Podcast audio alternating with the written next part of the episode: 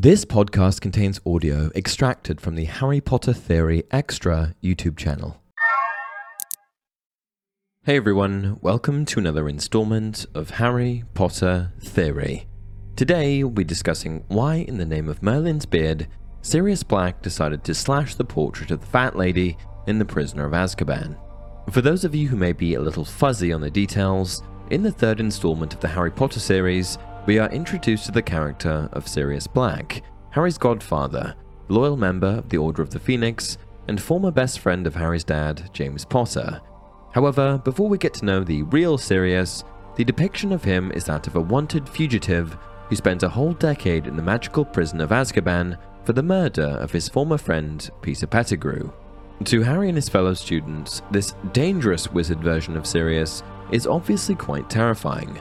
Of course, we eventually come to uncover the truth about Sirius, his loyal friendship with James, and how the two of them, alongside Peter Pettigrew and Remus Lupin, were all inseparable while attending Hogwarts, even calling their little gang the Marauders.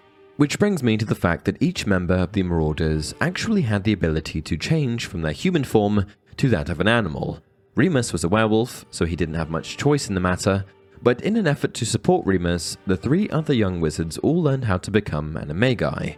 James was able to transform himself into a stag, Sirius into a dog, and Peter into a rat. Now, it's around this point in both the novel and the film that we also discover that Sirius never actually committed any of the crimes he was accused of, and that he was actually framed for betraying Lily and James Potter, as well as the murder of Peter by Peter himself all of which was made possible by the fact that Peter could transition into a rat. But if Sirius wasn't actually a bad wizard, why then did he slash the portrait of the fat lady? To Harry and many others, this act appeared to be further proof that he was guilty of his accused crimes. In fact, by defacing the painting, which of course concealed the entrance to the Gryffindor common room, Sirius sent the entire student body, and Harry especially, into a panic. Well, as it turns out, Sirius was actually looking for Peter, not Harry. Obviously enraged by Peter's betrayal of their mutual friends, the Potters, as well as himself, and accounting for the fact that he had been held prisoner in Azkaban surrounded by soul sucking dementors for the last 10 years, he likely wasn't in the best frame of mind. And so, in a rage that Peter had roamed free, and considering the fact that Sirius had lived as his dog form for the better part of a decade to shield himself from the effects of the dementors, he was likely feeling a little, how shall I put it, feral.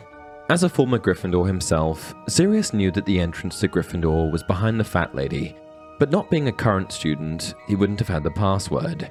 Believing Peter to be hiding out inside in his rat form, a frustrated and thoroughly angry Sirius probably just lost it on the Fat Lady, slashing the portrait and forcing his way inside. And with that, we've come to the end of another video. What did you think? Do you agree with me? Please share your thoughts in the comments below. And as always, if you enjoyed this video, don't forget to like it and subscribe to the channel. Until next time, remember, it does not do to dwell on dreams and forget to live.